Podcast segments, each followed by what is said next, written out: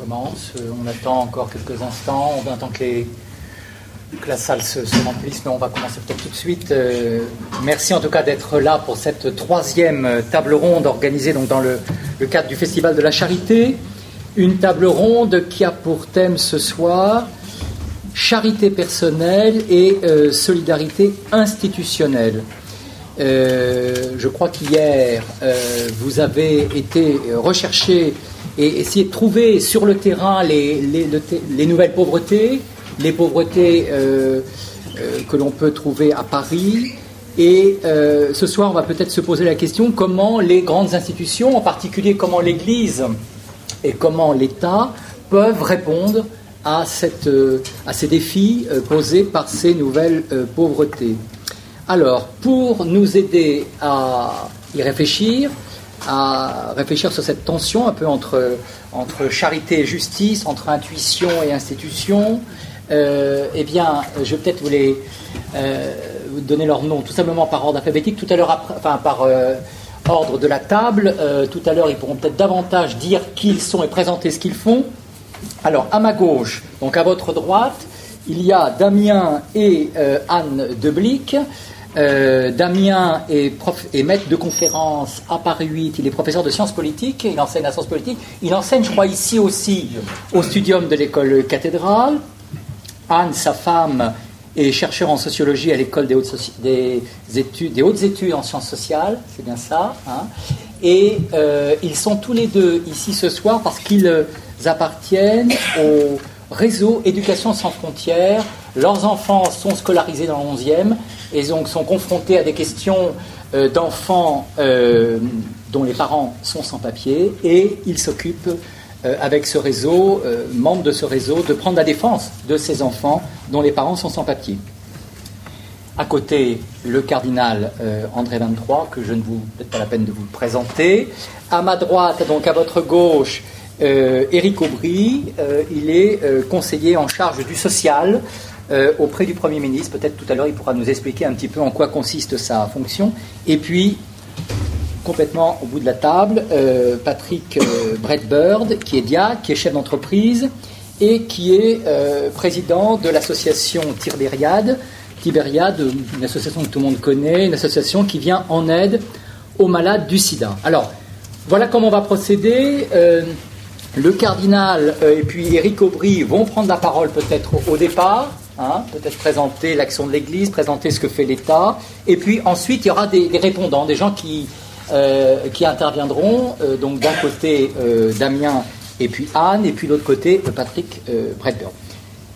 Monseigneur, je vous laisse la parole tout de suite. Merci. Voilà, comme propos liminaire, je voudrais simplement vous dire d'abord combien le travail qui a été réalisé cette semaine par le Festival de la Charité a une importance réelle pour notre communauté catholique de Paris, parce que il est important pour les catholiques qu'ils prennent conscience d'abord des ressources qui existent dans leur communauté des engagements qui sont pris par un certain nombre de personnes, soit dans des institutions d'église, soit dans des mouvements associatifs non confessionnels, et qu'ils perçoivent comment ces engagements et ces formes d'action sont directement liés et alimentés par leurs références chrétiennes et évangéliques. Euh, je voudrais ce soir, pour commencer, essayer de vous proposer quelques réflexions sur ce que j'appellerais de manière un peu grossière la valeur ajoutée des chrétiens sur le terrain de la solidarité. Est-ce qu'il est, est-ce qu'il, est-ce qu'il y a une valeur ajoutée? Qu'est-ce que nous apportons que d'autres ne pourraient pas apporter ou que nous sommes plus que d'autres incité à apporter. Le premier point sur lequel je voudrais attirer votre attention, c'est sur ce que j'appellerais la détection des pauvretés. C'est-à-dire que euh, la pauvreté n'est pas ostentatoire par définition. C'est très rare que des gens euh, essayent de mettre en valeur leur pauvreté. Elle est même plutôt souvent dissimulée ou en tout cas discrète. Et donc, sauf des situations tout à fait dramatiques et exceptionnelles, il y a dans toute notre société une part immergée de pauvreté qui ne sont pas repérables et connues.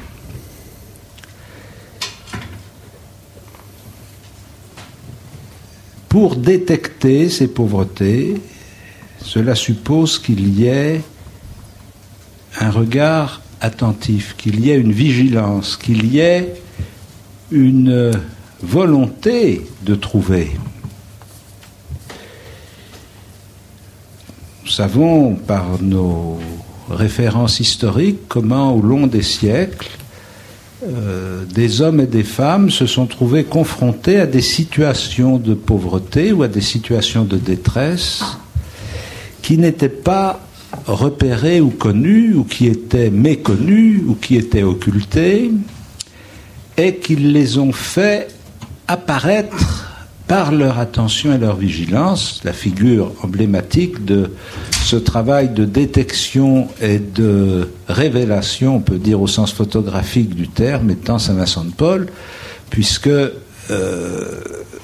sa capacité d'empathie, de détection et de révélation a touché des domaines très différents les uns des autres, entre les galères, les enfants trouvés, la pauvreté ordinaire des familles, etc. Il y a une sorte de charisme propre qui l'a conduit à faire sortir, à faire apparaître ces pauvretés.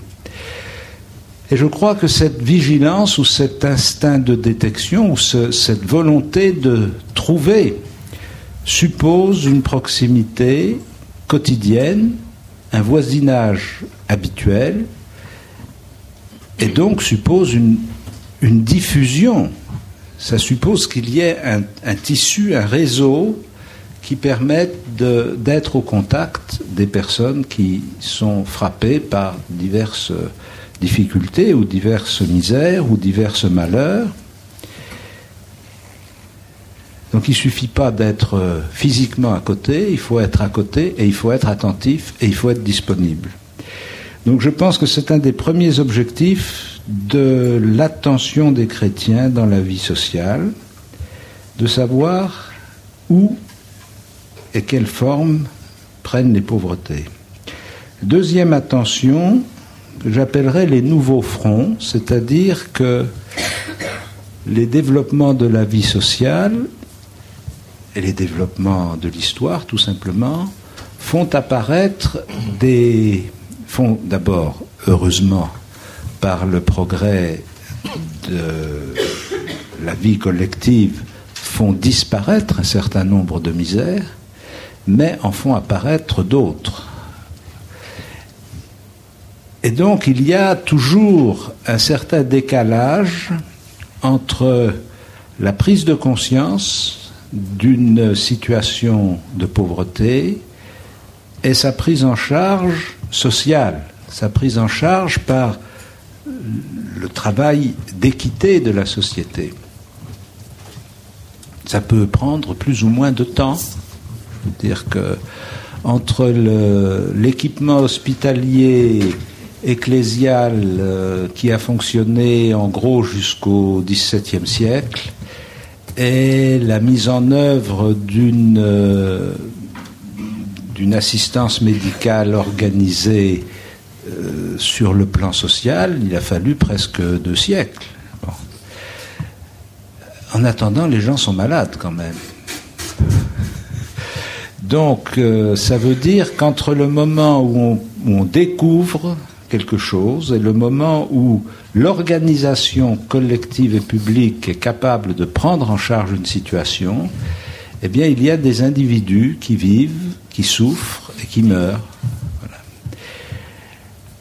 Et il me semble qu'une des missions des chrétiens, c'est précisément de se porter sur des fronts où les autres ne veulent pas aller, ou ne peuvent pas, ou ne savent pas, ou n'ont pas les moyens d'aller. Je pense euh, qu'il y a un certain nombre de, de misères modernes par rapport auxquelles notre société euh, n'est pas disposée à s'engager et qu'il faut peut-être que les chrétiens jouent un rôle de suppléance et de stimulation et de provocation pour susciter une prise de conscience collective. Le troisième domaine où je crois que nous avons une valeur ajoutée à apporter, c'est ce que j'appellerais l'assistance en urgence. C'est-à-dire que les organisations euh, ont des capacités d'assistance, de prise en charge qui sont considérables. Elles ont aussi, justement parce que ce sont des organisations, des lourdeurs de fonctionnement. Euh, je peux dire sans, sans esprit critique à l'égard de quiconque que un certain nombre de curés ou de personnes qui reçoivent les gens dans les paroisses euh, ont le sentiment que euh, tous les samedis ou tous les vendredis soirs, comme nous sommes en ce moment, ou tous les samedis, ou tous les dimanches, ils se trouvent confrontés à des situations d'urgence et personne ne peut y faire face parce que c'est pas le moment, c'est le week-end, il n'y a pas la permanence, etc., etc. Mais la personne, elle est là. Elle a faim, elle a, besoin d'aide, alors qu'est-ce qu'on lui dit? On lui dit revenez lundi, on va ouvrir lundi. C'est ce que j'appelle les situations d'urgence, c'est-à-dire on ne peut pas faire grief à des organisations d'être très performantes dans leur fonctionnement et de ne pas être universelles. Ce que nous avons peut-être à assurer, c'est une présence plus diffuse, plus euh, implantée sur le terrain, même si elle est moins performante, et la capacité de ne pas toujours être obligé de répondre on va vous envoyer quelque part. Car c'est quand même malheureusement ce qui arrive dans un certain nombre de cas.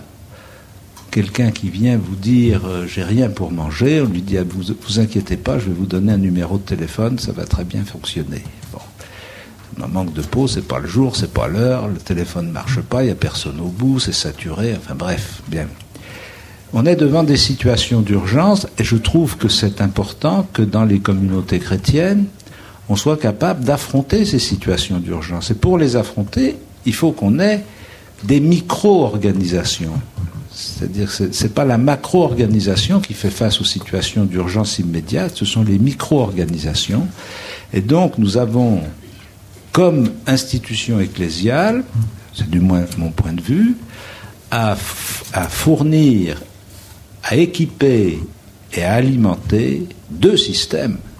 Nous devons fournir et alimenter des organisations importantes par le volume, par la qualification, par le type de relations qu'elles établissent, comme sont le Secours catholique, le CCFD et d'autres organisations, qui sont capables de prendre en charge et de tenir dans la durée des projets de développement, d'aide, d'assistance, etc., et qui ne sont pas capables de prendre en charge des situations d'urgence élémentaires. Ce n'est pas leur registre. Il faut donc que, parallèlement à ces organisations chrétiennes d'une certaine importance, nous soyons capables d'alimenter aussi des micro-organisations locales qui peuvent être des organisations d'église, qui peuvent être aussi des associations de quartier qui ne sont pas nécessairement confessionnelles, mais dans lesquelles les chrétiens participent, et qui sont capables de faire face à une situation donnée. Voilà, je sens que Pierre est en train de calculer que je suis en train de dépasser le temps prévu. Donc je dis rapidement le dernier point sur lequel je voulais insister, qui est plus de l'ordre qualitatif et sur lequel je pense que le pape Benoît XVI a attiré notre attention par son encyclique euh, Deus Caritas Est, qui est euh, qu'est-ce que, qu'est-ce que la charité chrétienne apporte que n'apporte pas la solidarité. Je vous donne mon interprétation, on pourra en discuter après si vous voulez. Je pense que la solidarité est un devoir social d'équité, c'est-à-dire c'est une, c'est une, une manière de rétablir une certaine justice entre les membres de la société et donc de procéder à une distribution ou une redistribution des ressources en venant en aide à des gens qui en sont privés. Alors ça peut prendre la forme d'une solidarité public par le biais d'organismes d'État. Ça peut prendre la forme de solidarité privée par des, associations, des ONG, tout ce qu'on veut, très bien. Bon. Mais la dimension de la solidarité est essentiellement, pour moi, dans cette perspective d'équité et de justice. La dimension de la charité n'est pas simplement de rétablir un certain équilibre entre des gens qui sont euh, inégalement dans la situation de profiter des biens de ce monde, elle est dans la relation personnelle que l'on essaye d'établir avec les gens.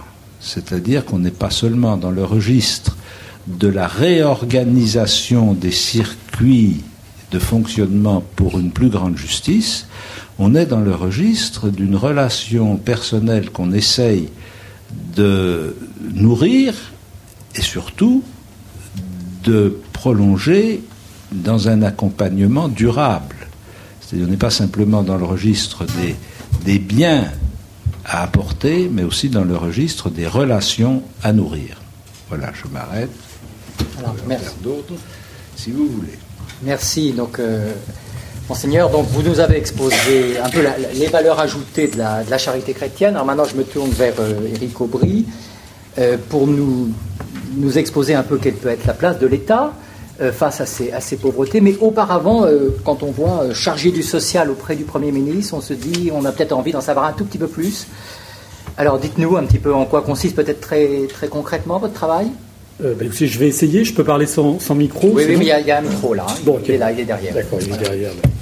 Euh, ben, Peut-être je je vais me présenter rapidement avant de dire ce que je fais. Comme ça, vous verrez qu'il y a une certaine qui a malgré tout une certaine logique. Euh, donc moi, je suis fonctionnaire du, ministère des, Affaires sociales et du Travail. Je suis membre de l'inspection générale des affaires sociales depuis euh, maintenant plus de plus de 20 ans. C'est-à-dire que c'est un corps de contrôle qui euh, examine comment les différentes institutions sociales de ce pays, que ce soit les, hôpitaux, les caisses de sécurité sociale, la NPE, comment tout ça fonctionne et comment on peut on peut améliorer son, son fonctionnement. Et puis, euh, en, 2002, j'ai eu l'occasion de, faire partie du cabinet de François Fillon lorsqu'il était ministre euh, du Travail et des Affaires sociales, donc qui s'occupait notamment de la, réforme des, retraites ou des 35 heures. Et puis, euh, bah, et puis tout naturellement, j'ai repris, du service à son service, enfin au service de de l'ensemble de la communauté nationale lorsqu'il est devenu Premier ministre. Et donc, au sein de son équipe, euh, au sein de son équipe à Matignon, moi je suis chargé de suivre l'ensemble du, social. Donc c'est très large pour nous le social. Ça va de l'action sociale, de la sécurité sociale, jusqu'au travail ou jusqu'au sans-abri. Donc on aura peut-être l'occasion de reparler de de la rencontre récente que, le Premier ministre a eue euh, cette semaine avec les, associations de, personnes sans abri. Donc, vous voyez, c'est un spectre, c'est un spectre assez large et, très concrètement, ça veut dire euh, euh à un niveau euh, politico-administratif coordonner l'action des, différents ministères en charge du social et fournir au, Premier ministre tous les renseignements dont il a besoin pour se forger une conviction sur la façon dont il faut euh, traiter les questions sociales dans notre pays et sur la manière dont il faut euh, essayer de, réformer nos systèmes de, protection sociale, et, j'y reviendrai, de les réformer dans un esprit à la fois de, solidarité, parce que je crois que, les mots qu'a prononcés le, cardinal à l'instant, et j'y reviendrai, sont, tout à fait justes pour définir ce qu'est la, la solidarité en termes d'équité et de justice. Donc, pour pérenniser nos systèmes de, protection sociale en ayant en même temps conscience du fait qu'il faut, euh, qu'il faut parvenir à les financer et que pour cela, un certain nombre de, un certain nombre de réformes, pas toujours faciles, sont, sont nécessaires. Voilà pour, euh, pour la présentation. Et pour en venir maintenant à ce qui est. Euh, ma partie, si j'ose dire, après, après celle de la, de la, charité personnelle, donc la partie solidarité institutionnelle. Je voudrais essayer d'abord de, de planter le décor en disant en quelques mots ce qu'est pour, euh, pour moi cette solidarité institutionnelle, et puis ensuite vous présenter rapidement quels sont les défis auxquels, euh, auxquels le gouvernement essaye de, faire face pour euh, adapter, moderniser et pérenniser, sauvegarder notre, notre, système, notre système de protection sociale. Alors, d'entrée de jeu, donc pour fixer un peu le, le cadre sur ce qu'est la solidarité institutionnelle, je crois qu'il faut toujours garder présent à l'esprit que la première solidarité institutionnelle dans notre pays, c'est la sécurité sociale.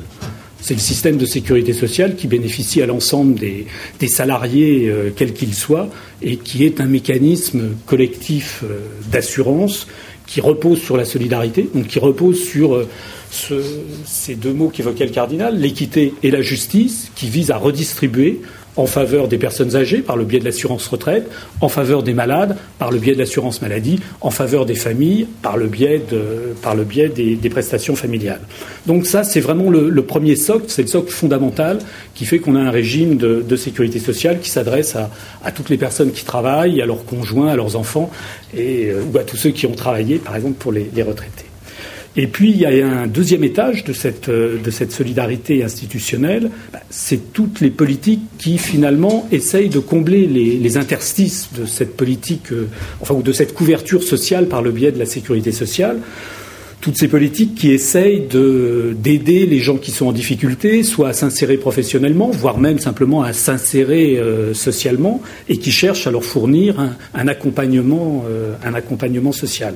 J'en prendrai, euh, simplement deux exemples très, illustratifs. C'est d'abord, par exemple, le RMI, le revenu minimum d'insertion, qui fait que depuis 1988-89, dans notre pays, toute personne sans ressources, est assurée d'avoir un, un, revenu, euh, un revenu minimum sans avoir à dépendre, excusez-moi d'employer le mot dans un sens un peu péjoratif, sans avoir à dépendre de la charité publique ou de la charité privée. C'est un droit. Et puis, euh, deuxième, deuxième exemple tout à fait illustratif, euh, qui a été euh, créé en 99-2000, la couverture maladie universelle, qui fait que toute personne, là aussi sans revenus ou avec des revenus insuffisants, peut avoir droit à une couverture, à une couverture santé, peut avoir droit à un accès aux soins de même qualité que n'importe quel assuré social dans notre pays.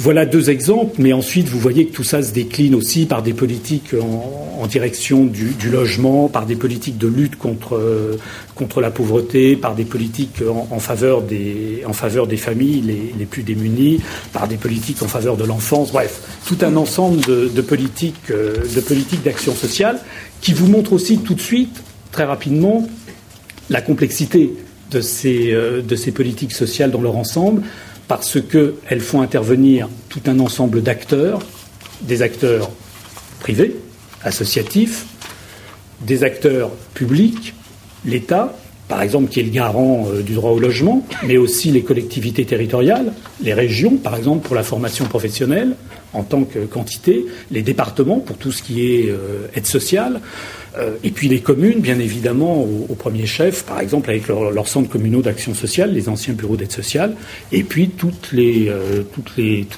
organismes, tous les organismes de, de sécurité sociale ou de mutualité ou, ou d'assurance euh, complémentaire.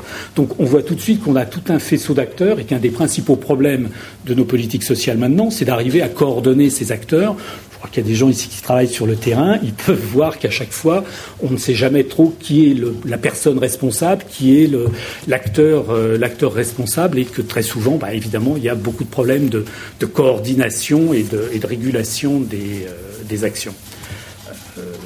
Euh, un mot quand même aussi pour, pour donner quelques chiffres. Notre système de sécurité sociale dans son ensemble, c'est pratiquement 450 milliards, 500 milliards d'euros, beaucoup plus que le, budget de l'État. Et en ce qui concerne les actions de solidarité dans un sens plus, restrictif, c'est plus de 54, plus de 54 milliards d'euros pour 27 milliards en direction des personnes handicapées, pour 15 milliards pour tout ce qui tourne aux problèmes de dépendance des, personnes âgées, et puis pour 10 milliards pour tout ce qui touche euh, aux minima sociaux, euh, comme le, RMI que je citais, euh, que je citais tout à l'heure.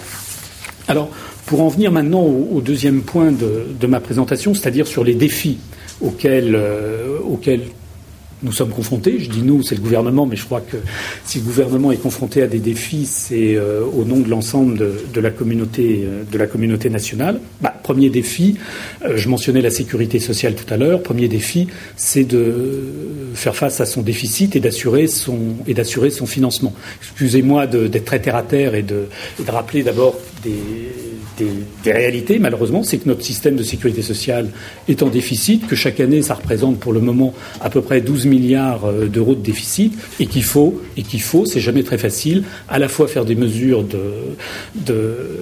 visant à contenir les dépenses et en même temps, souvent, essayer de trouver des recettes nouvelles contenir les dépenses ou, améliorer le système. Euh, chacun pense par exemple à la, à la réforme des, retraites. Je parle pas seulement de celle des régimes spéciaux, mais de celle qui a été faite en 2003, où on voit bien l'objectif, assurer la pérennité de ce fantastique euh, euh, système d'assurance vieillesse qui garantit, qui garantit à chacun d'avoir une, une, pension, en même temps tenir compte du fait qu'on n'est plus en 1945 ou en 1950 et que fort heureusement l'espérance de vie s'est considérablement accrue et que évidemment ça peut avoir une conséquence en termes, euh, en termes d'équilibre démographique et, d'équilibre financier et que ça a conduit tout naturellement à allonger euh, les durées de cotisation à partir desquelles euh, on a droit à une pension à, taux plein. Même chose pour, l'assurance maladie qui malheureusement est chroniquement en déficit et où là aussi il est nécessaire, et on aura peut-être l'occasion d'y revenir dans la discussion, d'adopter des plans d'économie et d'essayer de trouver des meilleurs mécanismes de régulation des dépenses et de gouvernance. Deuxième, euh, deuxième aspect, deuxième défi ou grand défi du, gouvernement, euh, celui-là, c'est la lutte contre la pauvreté.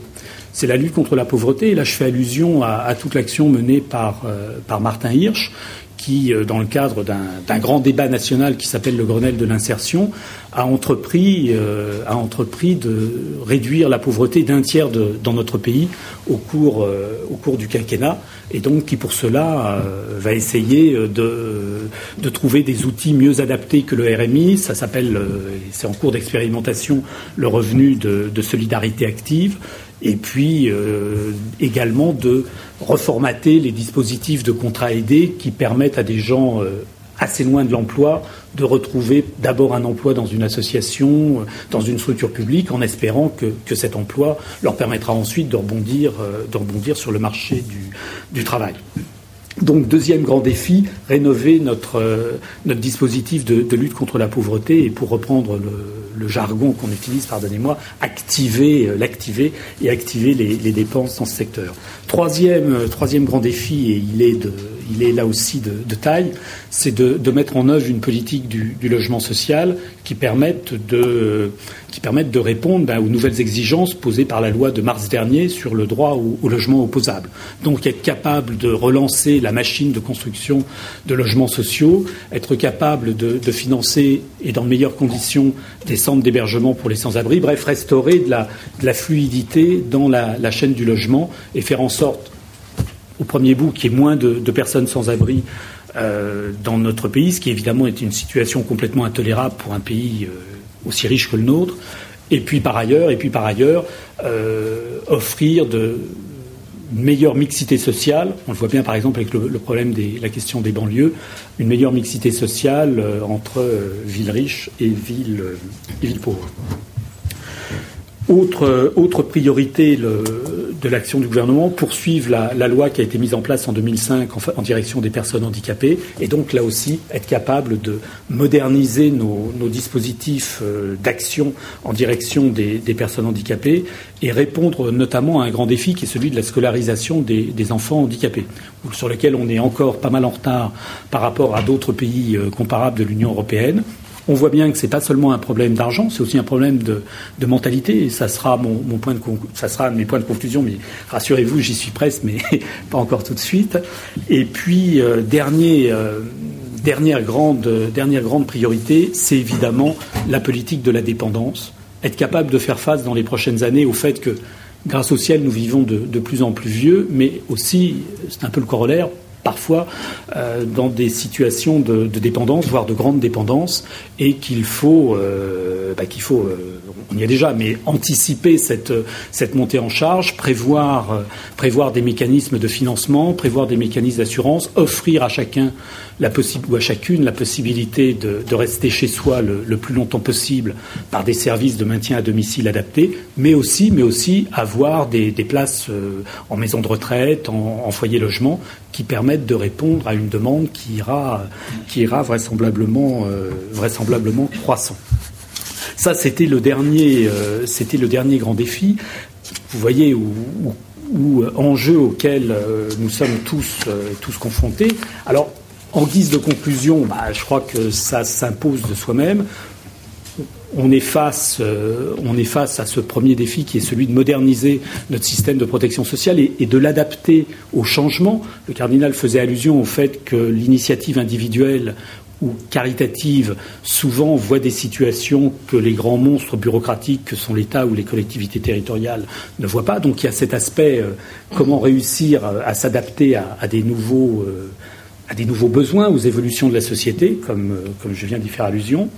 Deuxième, euh, deuxième grande constatation, c'est que l'on sait qu'on est confronté à des contraintes financières très lourdes et que le financement qu'on peut accorder à nos systèmes de protection sociale ou d'action sociale n'est pas extensible à, l'infini. Il n'est pas extensible à l'infini, ne serait-ce aussi que parce qu'on est redevable de comptes publics et qu'on doit euh, s'assurer que ces comptes sont, euh, le mieux utilisés euh, pour répondre, pour répondre aux besoins la coordination des acteurs et, la gouvernance de, tout cet ensemble euh, que j'évoquais. Et puis le dernier point, et c'est celui qui fera probablement le, plus le lien avec euh, le propos du cardinal sur, euh, sur la charité, le fait qu'effectivement, l'État, et quand je dis l'État, c'est l'ensemble des pouvoirs publics, parce que je crois que ça vise aussi les, les régions, enfin bref, l'ensemble des collectivités territoriales, voire les grandes associations, voire les grandes associations caritatives qui peuvent être parfois elles-mêmes euh, assez euh, institutionnalisé. Hein. C'est pas c'est pas une critique, c'est une constatation, et que donc finalement toutes ces institutions très souvent sont assez euh, sont assez myopes et voient pas ce qui se passe sur le terrain social, voient pas les nouveaux besoins, voient pas les situations de, de précarité, ont du mal à ont du mal à s'y adapter et à faire face à à l'urgence et que bah, ça nous montre bien, ça nous montre bien qu'il ne faut pas qu'il ne faut pas opposer la charité individuelle d'un côté et la solidarité institutionnelle de l'autre. En réalité, tout ça, euh, tout ça, c'est un même mouvement. Et la vraie question, c'est de savoir comment créer les bonnes, euh, les bonnes synergies entre les deux. Merci euh, Eric Aubry donc pour cette présentation à la fois des défis et des priorités donc de la en matière de, politique sociale, donc de, l'État, de, la communauté nationale. Vous faites souvent référence à cette communauté nationale auquel nous appartenons tous. Alors maintenant, si on veut que la, table ronde fonctionne, il faut que vous jouiez votre rôle, à la fois euh, Anne et Damien euh, Deblic et puis euh, Patrick. il faut que vous réagissiez et que vous nous disiez un peu comment vous avez entendu à la fois cette parole du cardinal et cette parole du, conseiller du Premier ministre. Damien, peut-être. Bonsoir. Euh, en fait, je Alors, dites d'abord qu'est-ce que vous faites. Hein, peut-être c'est peut-être important. Donc voilà, comme vous l'avez dit tout à l'heure, donc euh, nous sommes. Enfin, si on, intervient ici, c'est comme euh, comme parents d'élèves qui ont été à un moment donné confrontés concrètement à la question des des enfants de familles sans papier scolarisés dans les dans les écoles parisiennes. Voilà. donc dans le cadre de quelque chose qui s'est structuré sous le nom de réseau éducation sans frontières. alors peut-être que finalement d'autres formes de réaction, ça va être un peu de témoigner justement de, cette expérience de, terrain. Et je crois que cette question de, ce qu'on pourrait appeler des nouvelles formes de solidarité autour des, sans-papiers, elle rencontre les, questions qui ont été euh, posées à l'instant, à savoir que d'abord dans ces mobilisations, il y a eu cet élément dont Monseigneur 23 parlait de, détection de nouvelles formes, alors là pas de pauvreté, mais d'abord de vulnérabilité et de détection pas seulement au niveau de l'État, mais au niveau des citoyens ordinaires, si on peut dire, de, la société civile, et d'autre part parce que euh, ces nouvelles formes de, solidarité, elles se laissent difficilement décrire dans, euh, ces catégories, soit de la, de la, de la charité euh, individuelle personnalisée, ou bien de la solidarité institutionnelle. Mais justement, ce qui est peut-être intéressant dans ces, dans ces formes d'action, c'est qu'elle laisse une sorte de latitude de, entre, ces deux, entre, ces deux, entre ces deux positions. Ou en tout cas, je crois que les, personnes qui participent à ce réseau essaient justement de tenir ensemble des formes de relations personnalisées avec ces familles sans papier qu'elles ont été amenées à rencontrer, et aussi la défense d'un certain nombre de principes généraux, de principes de droit euh, notamment. Alors juste peut-être pour bon la, question des sans-papiers, elle, elle, commence à devenir ancienne en, France. Ce qui est particulier dans, dans ce qui s'est passé ces, ces derniers mois, ces dernières années, c'est que cette question finalement, elle a réémergé à partir de l'école, à partir du, du milieu scolaire.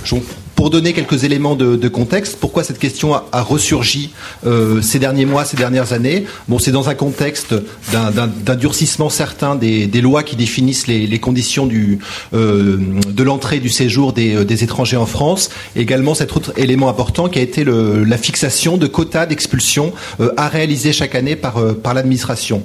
Or, parmi toutes ces personnes qui se sont retrouvées toujours plus nombreuses donc à être menacées euh, d'expulsion, se trouvaient à la fois euh, des lycéens qui, au moment de leur majorité, se retrouvent dans la situation d'être d'être sans papier, et un certain nombre donc de parents d'élèves dont les enfants sont scolarisés en France et souvent euh, nés, nés en France. Face à des situations de ce type, lorsque euh, dans un lycée, euh, dans une école maternelle, un enfant, euh, soit un jeune, est menacé directement d'expulsion, soit un enfant à ses parents qui sont en danger d'expulsion. Donc ce qui s'est passé, c'est que des comités de soutien ont été créés par des parents d'élèves, par des enseignants, par des personnels de, l'école, donc avec l'idée donc d'empêcher ces expulsions et si possible d'obtenir la régularisation euh, de, de, ces personnes. Donc ce qu'on appelle le réseau Éducation sans frontières, donc pour, euh, pour comprendre, c'est pas une association, c'est pas une ONG, c'est donc un réseau qui euh, en quelque sorte coordonne les actions donc de ces comités de soutien qui restent ancrés sur le terrain au, au niveau des, des écoles. Donc ce qui veut dire par exemple c'est une, une structure qui fonctionne sans direction euh, élue, sans euh, porte-parole officielle, euh, etc même si elle reçoit par ailleurs le soutien de, collectifs plus institutionnels, comme le comme le, le service communique d'entraide, la CIMAD, éventuellement des syndicats d'enseignants, des fédérations nationales de parents d'élèves, etc. Mais je crois que ce qui, a été assez euh, finalement euh, novateur, inédit dans ce mouvement, c'est le fait, voilà, que c'est un mouvement qui est né donc sur le, vraiment dans les écoles, donc avec des, euh, parents d'élèves, des, mères de famille, qui étaient pas forcément prédisposés à être confrontés à cette question des, des sans-papiers, pas forcément outillés et donc qui se sont qui ont été confrontés à ces situations difficiles, qui ont dû faire l'apprentissage bah, de ces de toute cette législation sur les, les étrangers. Euh, c'est souvent euh, une législation souvent assez assez complexe, l'apprentissage d'un vocabulaire administratif, euh, des obligations à quitter le territoire français, des, des, arrêtés préfectoraux de reconduite à la frontière, etc. Et puis à des acteurs avec lesquels on n'était pas forcément habitué à, à, à, travailler, comme des, des juges administratifs par, exemple. Euh, alors l'intérêt de, cette forme donc euh, de, cette structurée en réseau plutôt qu'en association, c'était justement de garder euh, une certaine latitude euh, dans les actions possibles et aussi de permettre le cumul finalement et le partage des expériences acquises par les uns et, par les autres. Alors les raisons de, finalement des, de ces parents d'élèves, de ces enseignants, de s'engager et souvent d'être happés par cette question des, sans-papiers, elles sont de, divers ordres. Il y a pu avoir d'abord des premières formes de, on pourrait dire, d'indignation. Par le caractère du, geste assez, violent finalement donc de, l'expulsion elle-même, ou par le, aussi le, la perspective de l'enfermement d'enfants en, centre de rétention, et puis aussi, c'est pas forcément contradictoire, mais des réflexions plus articulées sur les contradictions qu'il peut y avoir entre le, droit à l'éducation d'un côté et ces législations euh, de l'autre. Mais je crois que ce qui est important, c'est que finalement, peut-être avant d'être une, une bataille de, de, principes, même si ces, principes sont, sont importants, c'est justement cet ancrage local et le fait que ces, ces, ces, réactions, ces comités de soutien, donc ont été montés sur, euh, voilà, c'était le fruit d'une réaction d'habitants, de voisins, donc face à des, des situations qui ont été jugées euh, indignes ou, euh, ou inacceptables. Donc il y avait quelque chose comme l'évidence qu'il fallait faire quelque chose à un moment donné et que finalement c'était un, une sorte de monde commun qu'il fallait, qui était en jeu et qu'il fallait et qu'il fallait préserver. Donc je, serais assez tenté de, reprendre pour, pour comprendre ce qui, finalement ce qui, même si euh, ces, militants ont pu venir chacun donc avec leur propre parcours, hein, leur propre expérience, leurs propres engagements, leurs propres convictions. Il y avait ce sentiment, donc pour reprendre les, mots du, philosophe euh, Emmanuel Levinas, d'une urgence éthique ou d'être interpellé vraiment par le visage de, de, ces enfants. Et je voudrais insister sur, ces termes de visage, sur cette euh, rencontre qui a fait que finalement cette catégorie qui peut sembler abstraite de, sans-papiers, enfin moi c'était nous c'était notre cas, enfin voilà les, les sans-papiers c'était éventuellement une une cause digne, éventuellement une catégorie, mais lorsque voilà, vous rencontrez concrètement ces, euh, personnes, il y a ce sentiment euh, d'urgence qui se, euh, qui, se, manifeste. Et pour, reprendre une, expression de, de Monseigneur de Béranger, donc cette catégorie, voilà, on s'est aperçu que derrière, bah, c'était des, frères et sœurs en, humanité, ou tout simplement donc aussi des, parents qui avaient les mêmes préoccupations en termes d'éducation pour leurs enfants que, que les nôtres. Donc à partir de là, chacun a pu s'engager dans des formes d'action finalement assez différentes. Certains préférant s'engager de façon très, très personnelle, très singulière auprès de, de telles familles ou de tels jeunes, en l'accompagnant dans ses démarches euh, de, régularisation, euh, etc. Donc d'autres qui sont qui vont faire un travail de sensibilisation auprès de, euh, de, l'opinion publique.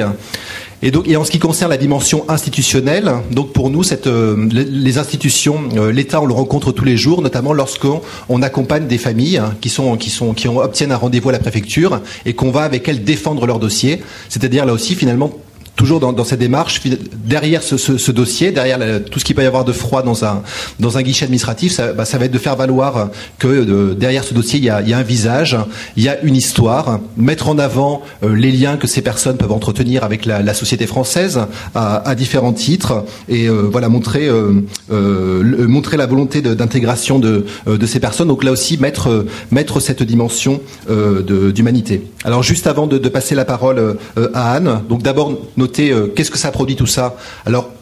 Ça, c'est quelque chose qui est vrai à Paris, qui n'est pas forcément vrai ailleurs. C'est-à-dire qu'on a effectivement, euh, depuis deux ans, il n'y a pas eu d'expulsion d'enfants.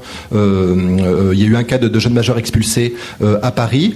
Mais là aussi, je crois que, pour rester dans le, dans, le, dans le thème de cette table ronde, il y a cet élément vraiment important qui a, qui a été cette connaissance réciproque, finalement, de ces populations qui pouvaient s'ignorer. Donc des populations sans papier, qui, pour des raisons qu'on comprend, ont fortement intérêt à rester dissimulées. Et donc, c'est ces parents d'élèves ordinaires. Avec tout, finalement une forme de, de aussi de, de, préjugés qui sont qui pouvaient exister, euh, qui sont tombés euh, à ce moment-là. Et on pourrait dire aussi que de, de, ce point de vue, ça a été aussi ce, ce travail de, mobilisation qui a, qui a une dimension euh, politique évidemment, a été aussi, je crois, l'ouverture d'un donc d'un chemin d'humanité à travers ces, ces, rencontres. On va laisser la parole à Anne, mais j'aimerais quand même que vous nous disiez comment vous avez entendu le, ce qu'a dit Éric Aubry. Ça paraît important, Alors, enfin, dire, parce que c'est quand même lui directement, c'est l'État qui est responsable d'une oui. d'une politique que, enfin, que, votre, que votre réseau conteste oui. fortement. Alors oui, donc, bah, le, donc, là, là, le, oui. comment, comment est-ce que vous réagissez quand même? D'accord. Là, en termes d'action sociale, donc évidemment, ce sont des, des, des problématiques euh, un peu différentes. Donc, alors, ça va se rencontrer à travers la question des, euh, bah, justement, du, des, des, droits, d'un certain nombre de droits auxquels n'ont pas accès ces, euh, ces, ces, ces, ces, personnes sans papier. Donc là aussi, dans, toute la difficulté finalement, c'est d'arriver à la fois à ne donc à garder ce travail d'accompagnement, donc à ne pas rompre finalement avec euh, avec l'État si on campait par exemple sur des strictement sur des positions de principe, ce qui pourrait nous amener à, à voilà être dans une stricte logique euh, de conflit ou d'opposition et donc à, refuser toute forme de toute forme, alors peut-être pas de, compromis, mais euh, en tout cas qui qui, euh, qui, aboutirait finalement à abandonner ces, jeunes, ces familles euh, dans la nature, sans leur permettre de faire ce, travail donc de, de, rapprochement ou de, ou de dialogue avec l'État qui est, vital pour elles. Donc de, ce point de vue-là, je crois que le, bah justement, euh, nous, pour nous aussi, le, la question des, politiques publiques finalement, bah, elle se pose aussi à travers en ayant de, en faisant ce travail de sensibilisation euh, de l'opinion publique, hein, donc à travers des, ça peut aller d'un simple rassemblement de quartier à des, interventions dans les médias, euh, par exemple, donc d'essayer d'influer sur, euh, justement de, faire naître un autre regard sur ces immigrés sans papier, de voilà, d'essayer de, faire comprendre leur histoire, leur motivation, etc. Pour à travers ce travail de sensibilisation, donc amener aussi euh, ce changement dans les, dans les politiques publiques et si possible donc d'aboutir à un assouplissement de, de, ces, de ces conditions d'entrée euh, et de séjour, essayer d'obtenir bien sûr des, euh, des, des, régularisations de, de, ces familles. Alors Anne de Blic. Moi, je, je, pense que c'était vraiment ce que disait Monseigneur 23, cette solidarité du proche et cet engagement à donner un visage et un nom à des gens qui sont nos voisins, nous habitons l'Est de Paris, et donc dans l'Est de Paris, il y a parmi les familles qui se retrouvent et qui se croisent à l'école tous les jours, des parents qui ont des papiers, des parents qui n'ont pas de papiers. Dans les collèges et les lycées, il y a des jeunes qui sont nés ici, d'autres qui viennent d'ailleurs, et quand ils ont 18 ans, certains se retrouvent dans une situation ubuesque. Ils ont été formés par les écoles publiques en général, ou des écoles privées d'ailleurs, et ils ne peuvent pas poursuivre les études qu'on leur a laissé entrevoir. Donc ce, sont des choses très concrètes et très simples du quotidien qu'on a rendues visibles et qu'il faut, euh, je pense que c'est notre devoir de chrétien aussi qui nous a permis de nous engager chaque jour un peu plus aux côtés de ces personnes qu'on croise dans la rue, qu'on croise à l'école et qu'il faut soutenir très concrètement. Le dialogue euh, donc avec les, institutions, il est parfois conflictuel et en même temps, il y a aussi une découverte réciproque de ce que sont les institutions de notre État, de, ce que sont les élus, euh, les représentants du peuple français, de la façon dont on peut s'adresser à eux pour obtenir un soutien, un accompagnement. Il y a des parrainages républicains qui donnent un sens aussi à ces accompagnements, qui sont une forme de, de lien très particulier euh, avec des gens qui viennent d'ailleurs et qui ont besoin d'intégrer un certain nombre des valeurs qui fondent notre, notre communauté nationale.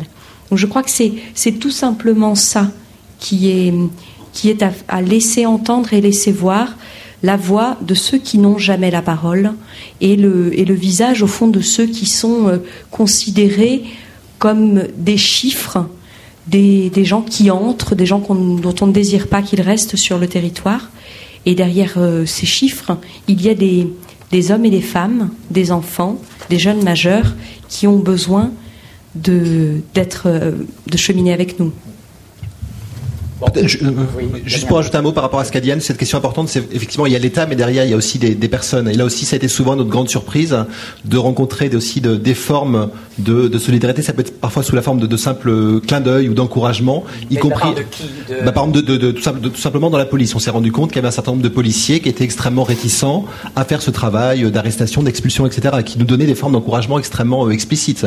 Ou également quand on va à la préfecture, bah voilà, il y a une partie des, des, voilà, des gens qui sont aussi sensibles justement par, euh, par ce travail qu'on fait aux questions qui sont posées. Donc évidemment l'État, non pas comme un, comme un bloc, évidemment il y a des politiques euh, publiques qui sont définies au niveau euh, gouvernemental par exemple, mais il y a aussi tout ce jeu aussi de ces relations éventuellement personnelles, en tout cas humaines, qui peuvent s'insérer dans, dans, ce rapport entre les, des collectifs militants et des, des institutions publiques.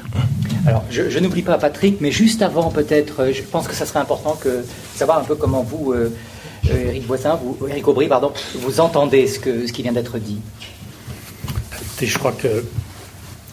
Euh, comment dire Vous avez dit, madame, que vous êtes sensible à la, solidarité du proche, hein, du, proche, donc du prochain.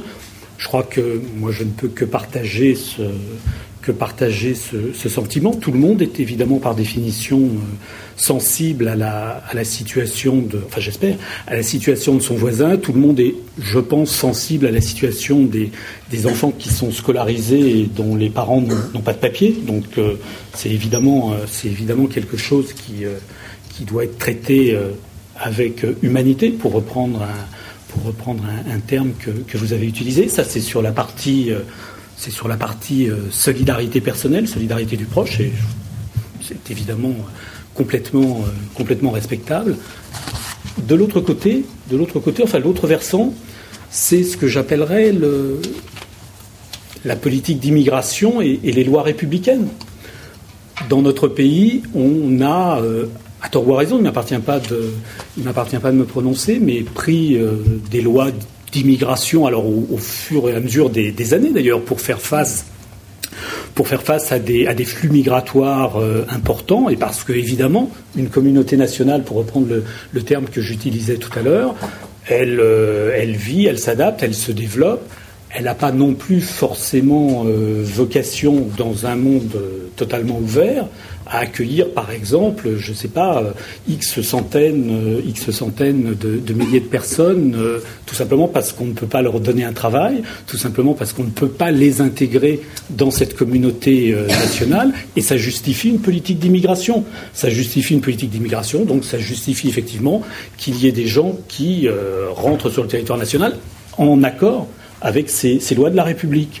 Voilà, alors je crois qu'après, bah, évidemment, il faut trouver un, équilibre entre euh, euh, le fait qu'on a ces lois, qu'on doit les, appliquer, les faire respecter, sinon il n'y a plus de pardonnez-moi de le dire, mais il n'y a plus de démocratie si on on respecte pas la loi, euh, expression de la, volonté générale. Et puis à côté, et encore une fois, je le redis avec euh, avec beaucoup de respect, il y a effectivement des actions pour euh, pour tenir compte des situations personnelles, des situations individuelles.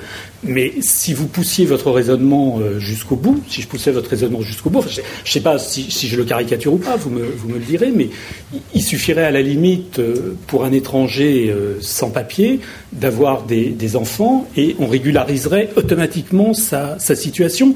Vous voyez bien que ça créerait une espèce d'appel d'air, si j'ose dire, pour euh, que notre pays soit un pays d'immigration massive.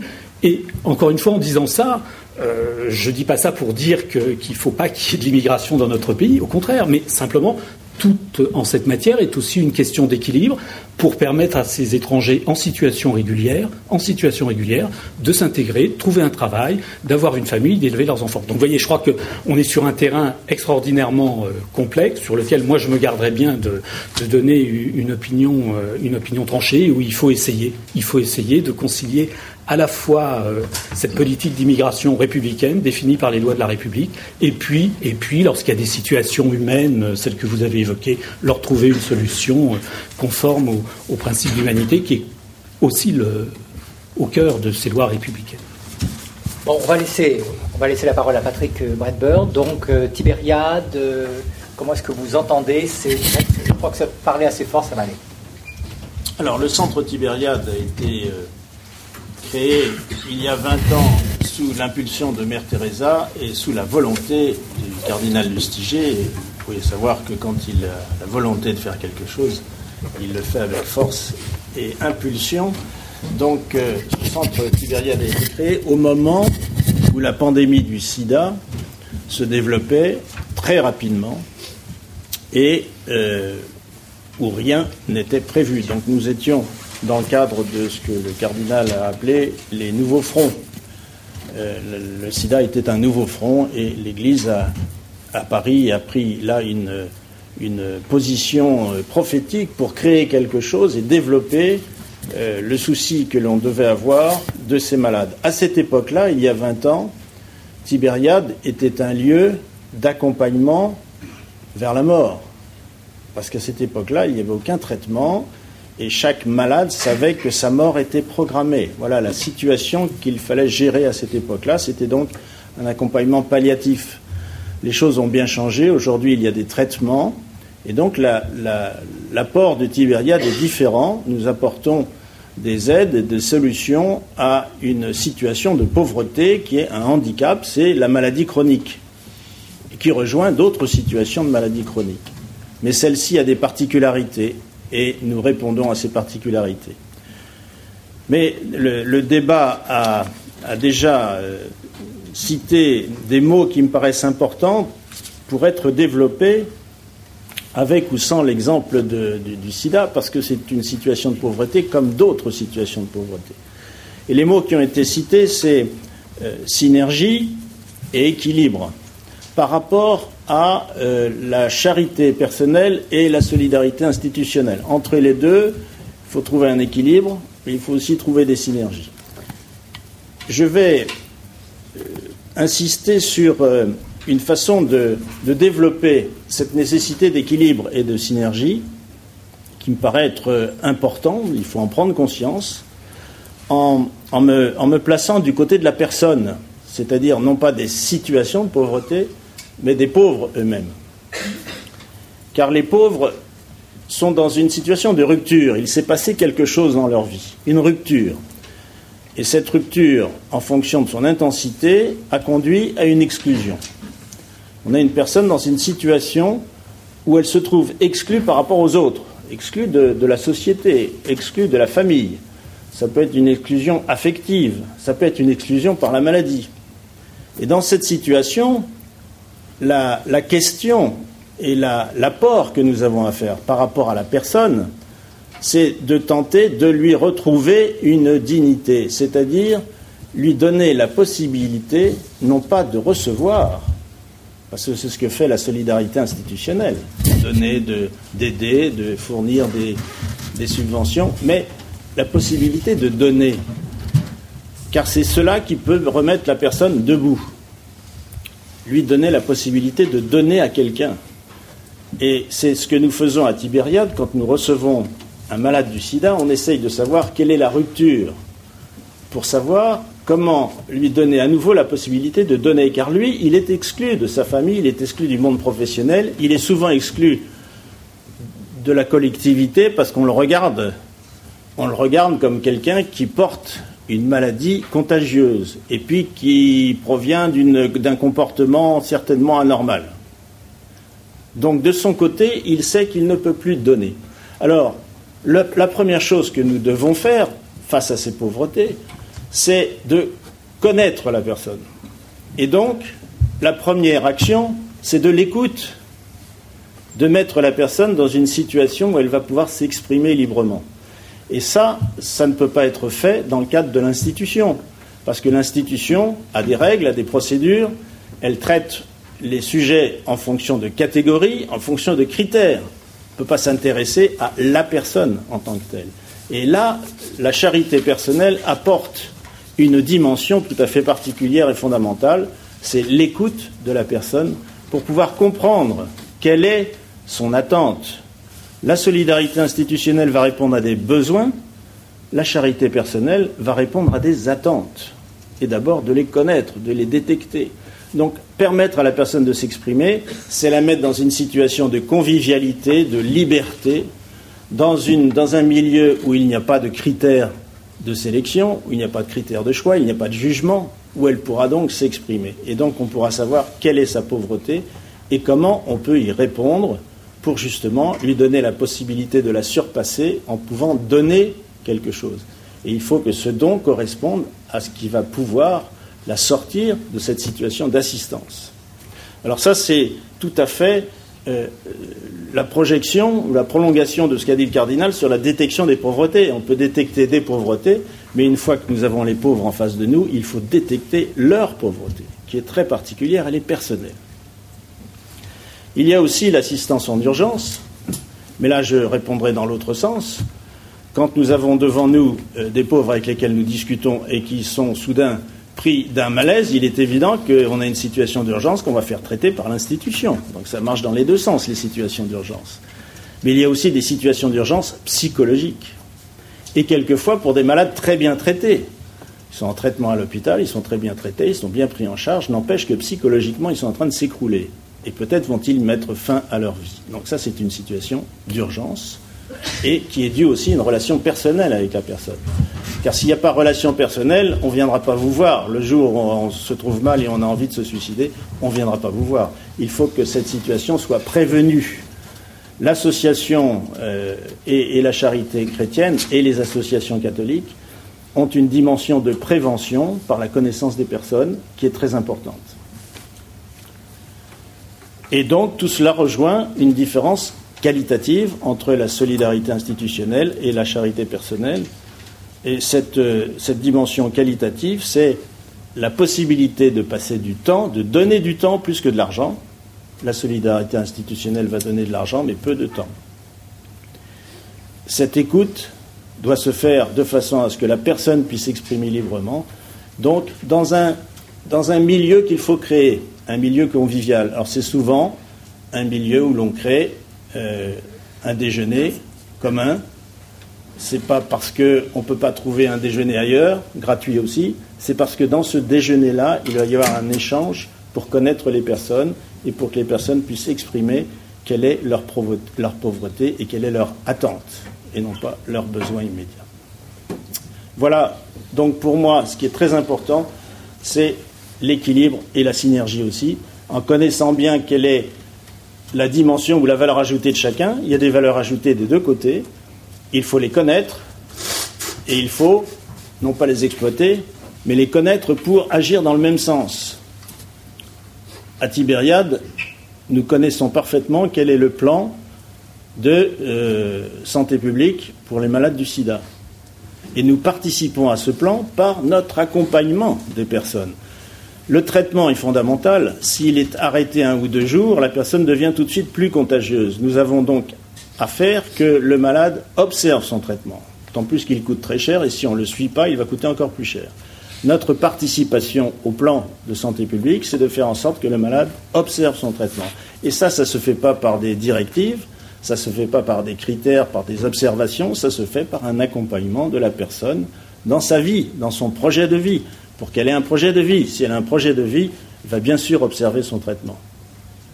Voilà, donc il y a des synergies dans les deux sens et je pense qu'il faut les cultiver, il faut les développer et c'est ainsi que nous pourrons additionner des valeurs pour arriver à des résultats euh, plus rapides.